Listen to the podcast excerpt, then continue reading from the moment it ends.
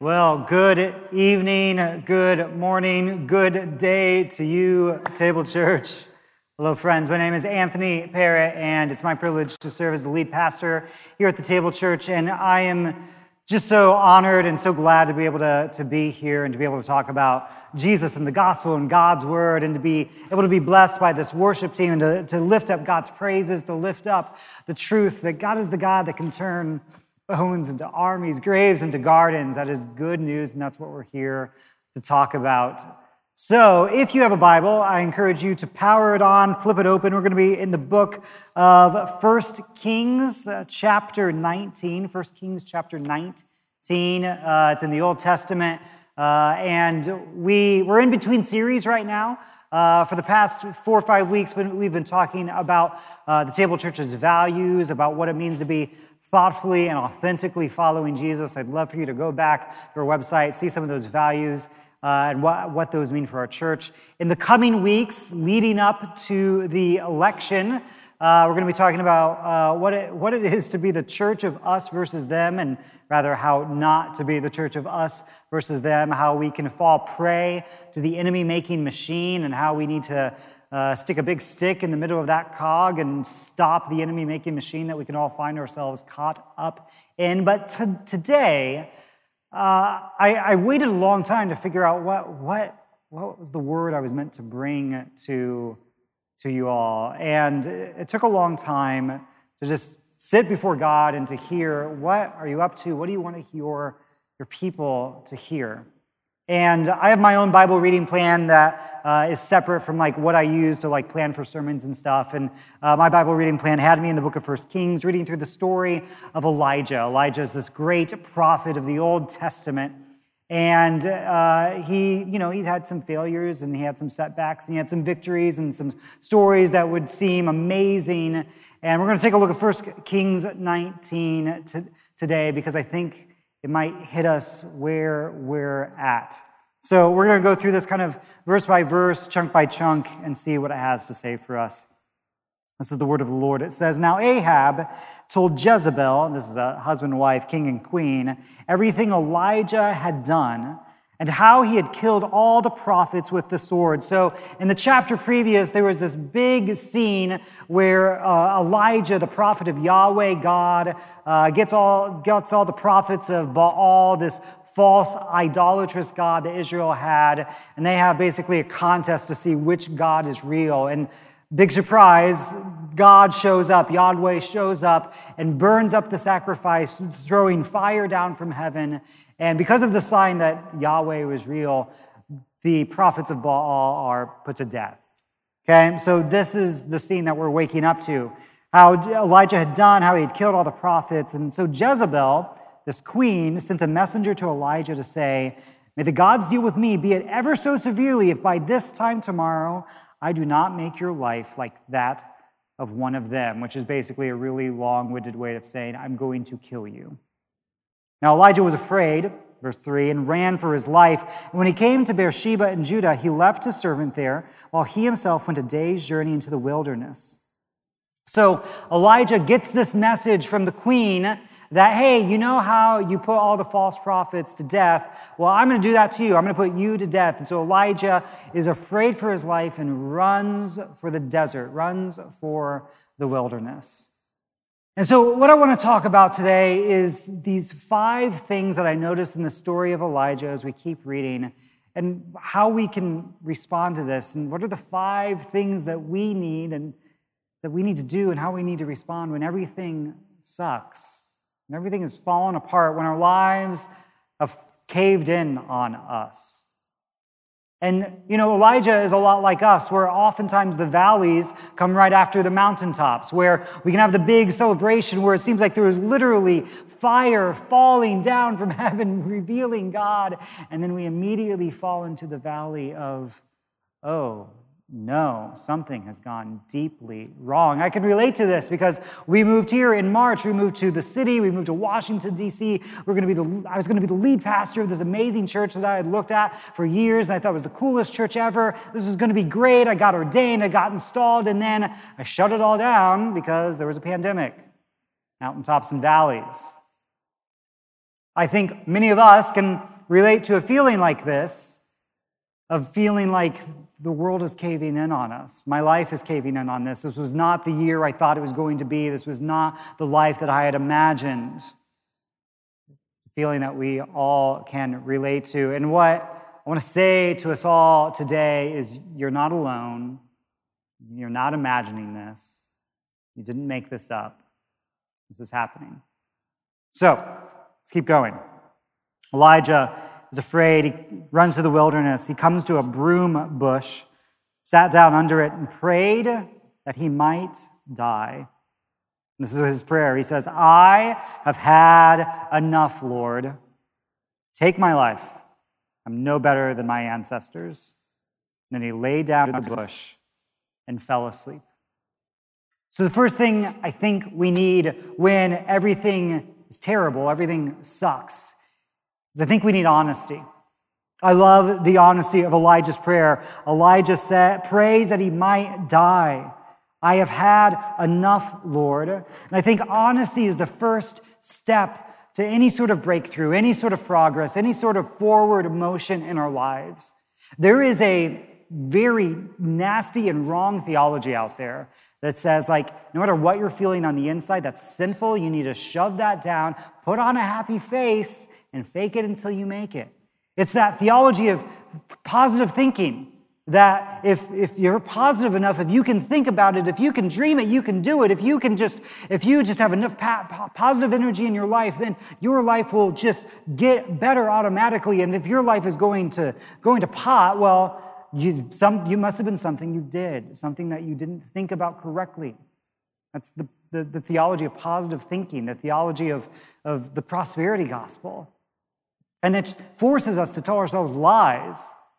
It forces ourselves to tell, our, tell ourselves things that aren't true about, well, maybe, you know, things aren't that bad. Well, I got to find the silver lining. Well, I got to find, you know, at least this. At least there's a bright side. We all probably have people in our life that, like, when we want to bring a complaint and just say, like, hey, I'm not, I'm not doing great. Things are kind of down right now. Well, at least think about something positive. Like, we've had people in our lives like that. And that feels corrosive and like, like a straitjacket put on us because we can't be honest with ourselves. We can't be honest with God. And so we see this example of Elijah. I wish I could die. I've had enough. So let's begin. Number one, that's point number one if you're taking notes, with honesty. That's the first thing we need. We need to be honest about where we're at. Again, I want to say, whatever it is you're feeling, you're, you're not alone. So if you're, if you're watching, if you're in the live chat right now, I'd love for you to respond to say, you know, if, if you have felt alone sometime in the past like six months, say that's, that's me. Just type, type that in the chat. If you have felt depressed, say that's me. If you have felt anxious, if you have felt like a crazy person because you feel like you're imagining this and the world has moved on, say that's me. If you have felt like maybe this, this is my fault because I did something wrong and God's punishing me, say that's me. If you have had thoughts of, I'd be better off dead, say that's me. You're not alone. You're not imagining this.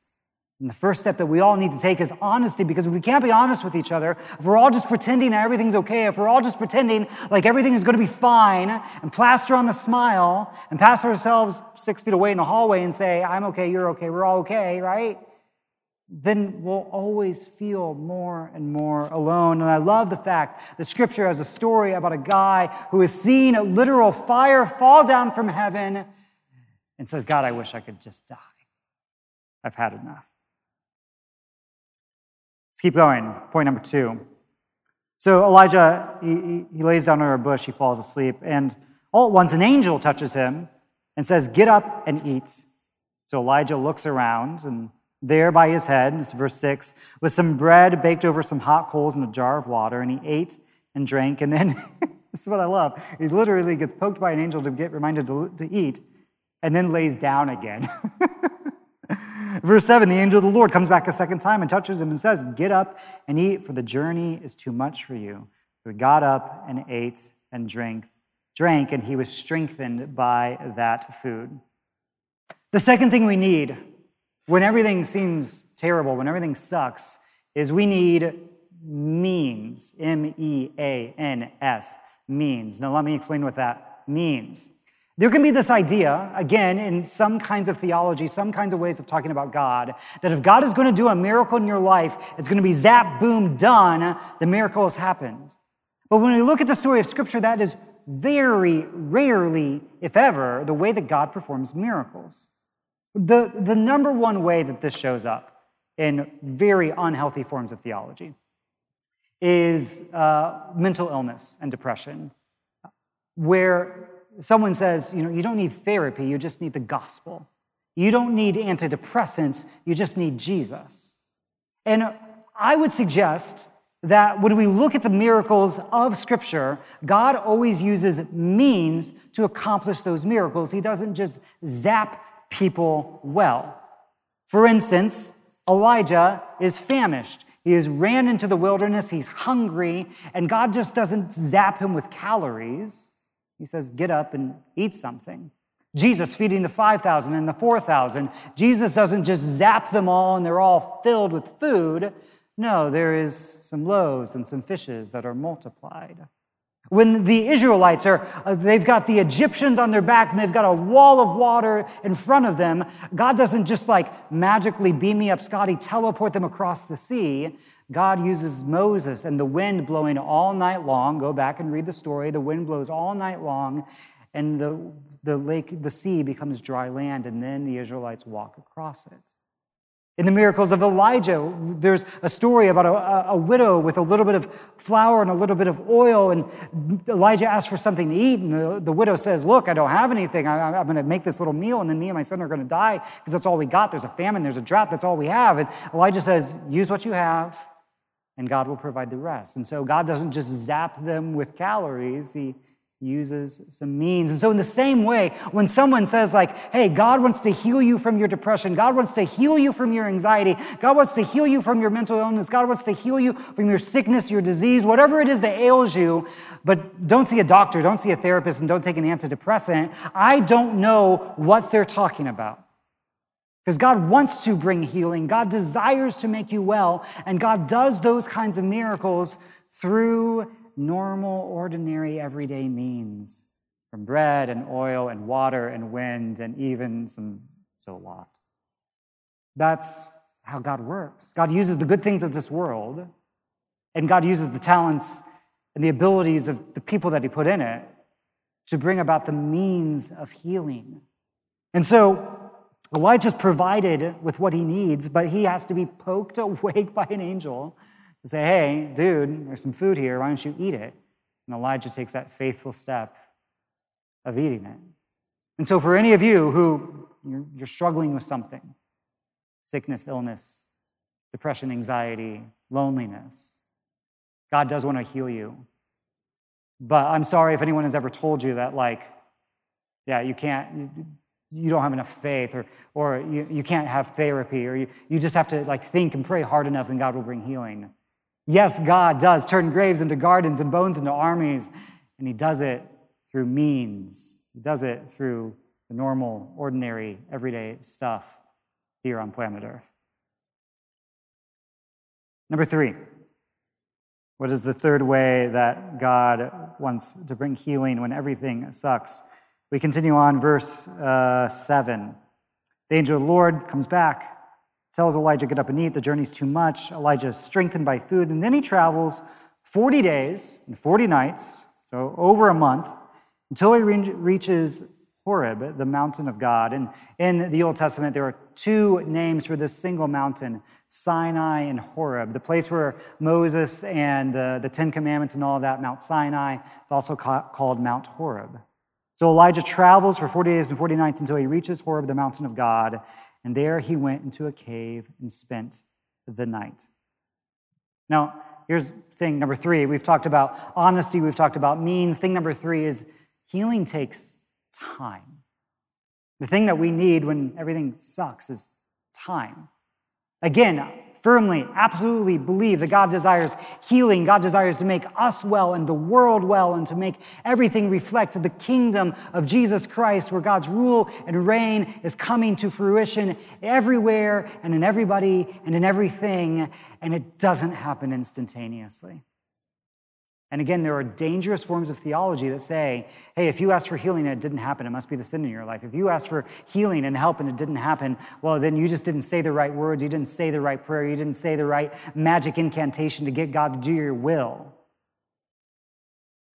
Whereas what we see time and time again in the story of Scripture is that that healing and that reconciliation and the, the, the work that God does to make graves into gardens is time and so God knows that Elijah needs some healing. God knows that Elijah is in a dark place where he's wishing death upon himself.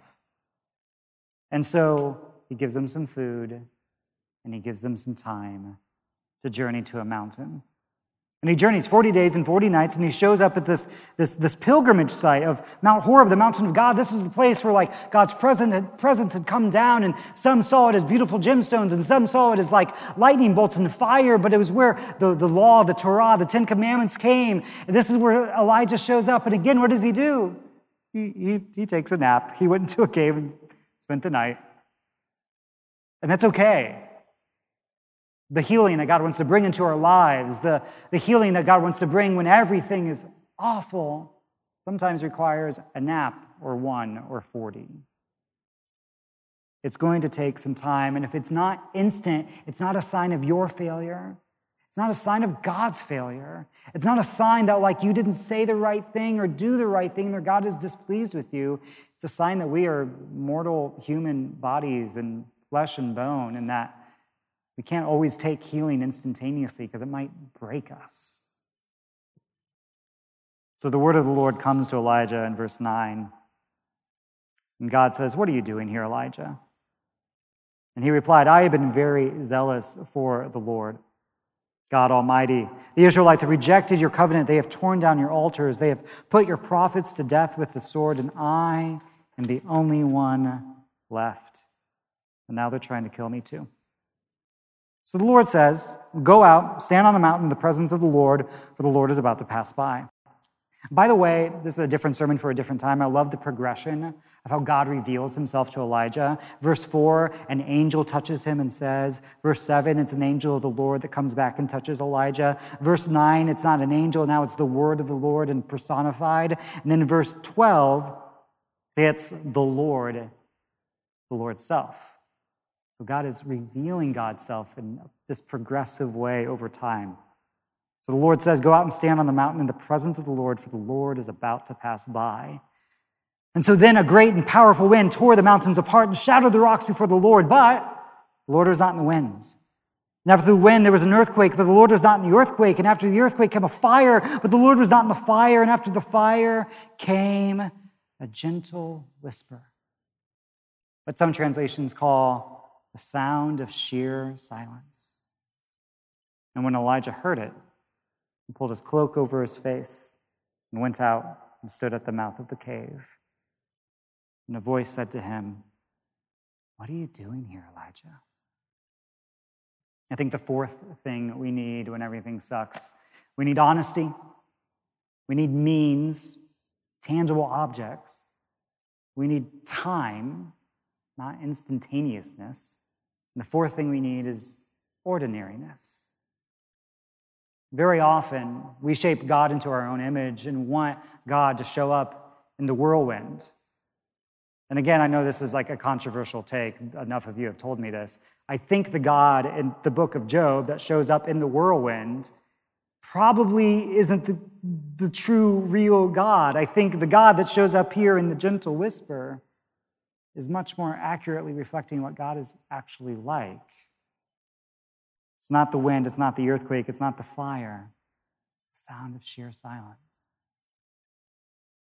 and a gentle voice. What are you doing here?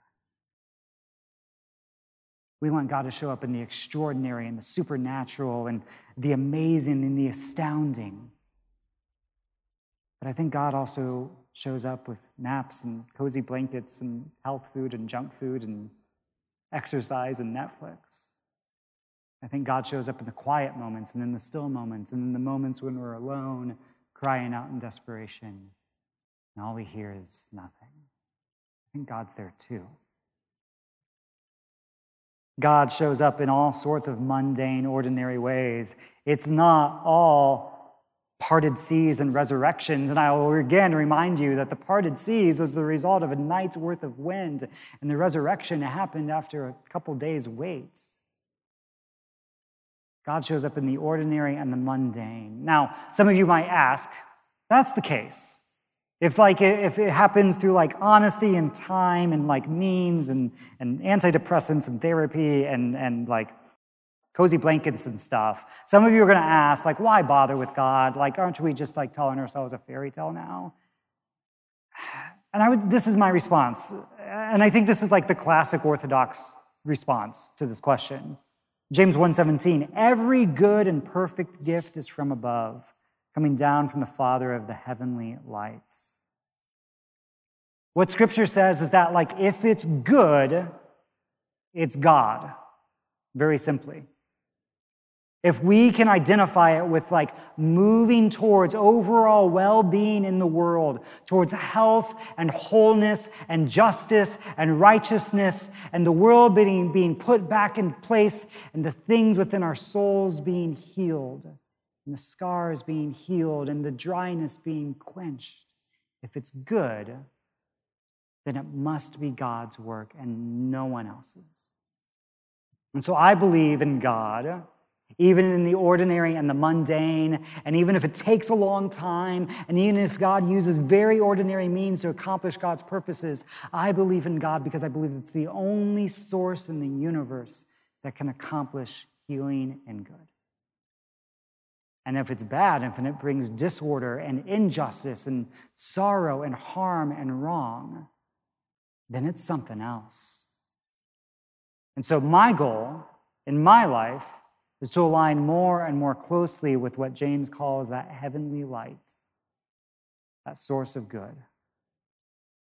And changing our awareness to God's constant good can dramatically change the way we see the world. Not God as some outsider who occasionally deigns to like enter into our affairs and mess with us. Not a God who only shows up in fires and earthquakes and hurricanes and amazing displays that we can put on TV. No, like our, if we can change our perception to God who shows up when we feel warmth and when we can feel something clicking into place during a counseling session, when we can feel our heartbeats accelerating with a really good song, when we can feel the, the connection between a friend and a loved one, if we can decide and believe and have faith and hope that that's God's presence too, then we'll see burning bushes everywhere. We'll see God's presence aflame in the world and not just far off. Story continues. Elijah says, I've been very zealous for the Lord God Almighty. The Israelites have rejected your covenant, verse 14, torn down your altars and put your prophets to death with the sword. And this is what Elijah says. This is for the third time. I am the only one left. He says it in chapter 18, verse 22. I'm the only one of the Lord's prophets left, but blah, blah, blah. He says it again in uh, verse uh, uh, 10, I am the only one left. Here he says it again in verse 14, I am the only one left. And now they're going to try to kill me too. And so the Lord says to him, Go back the way you came, the desert of Damascus. When you get there, you're going to anoint this guy, also anoint this guy, and then anoint Elisha, son of Shaphat from Abel Meholah, to succeed you as prophet. Skip ahead to verse 19. So Elijah went from there and found Elisha, the son of Shaphat. And he was, Elisha was plowing with 12 yoke of oxen. He was driving the 12th pair.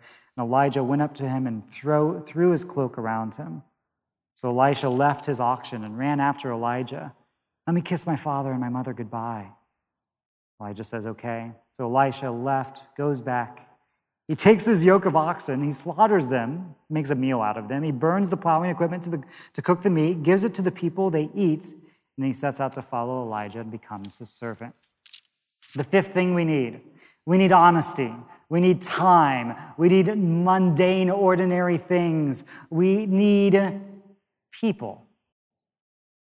The story begins in, in, in, verse 19 with Elijah running for his life. Verse 3 and he leaves his servant somewhere else. And Elijah goes into the wilderness all by himself.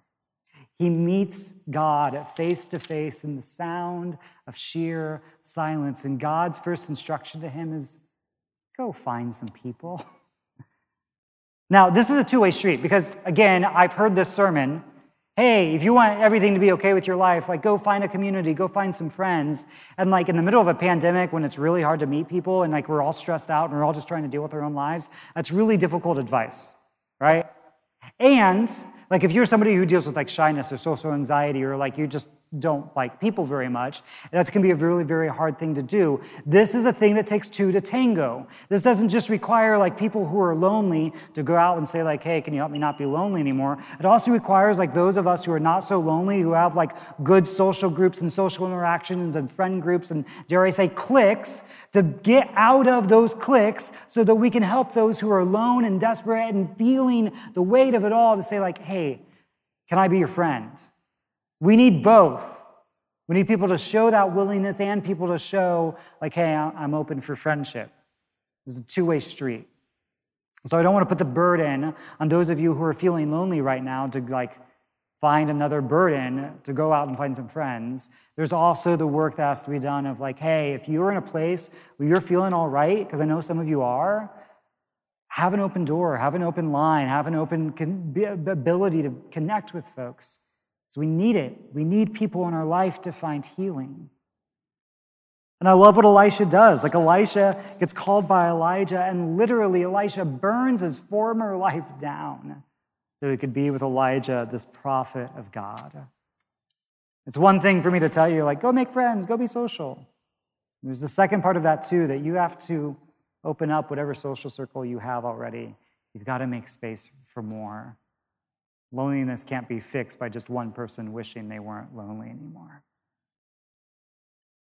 So, as we continue in a really difficult season, thinking about really difficult things, wearing a lot of heaviness and just weight and weariness, I want you to avoid whatever tells you like this is going to get fixed instantly. This is going to get fixed by like lightning bolts and hurricanes and Red Seas parting. Friends, this is going to take faithfulness, what Eugene Peterson called a long obedience in the same direction. It's going to take like a, a 50 year mindset of what direction are we going as individuals and as a community, as a family, as a church? What direction are we going? Can we go there together? And can we find God, not just in the big moments in the so, so-called supernatural, but also in the quiet moments, the still moments, the ordinary moments?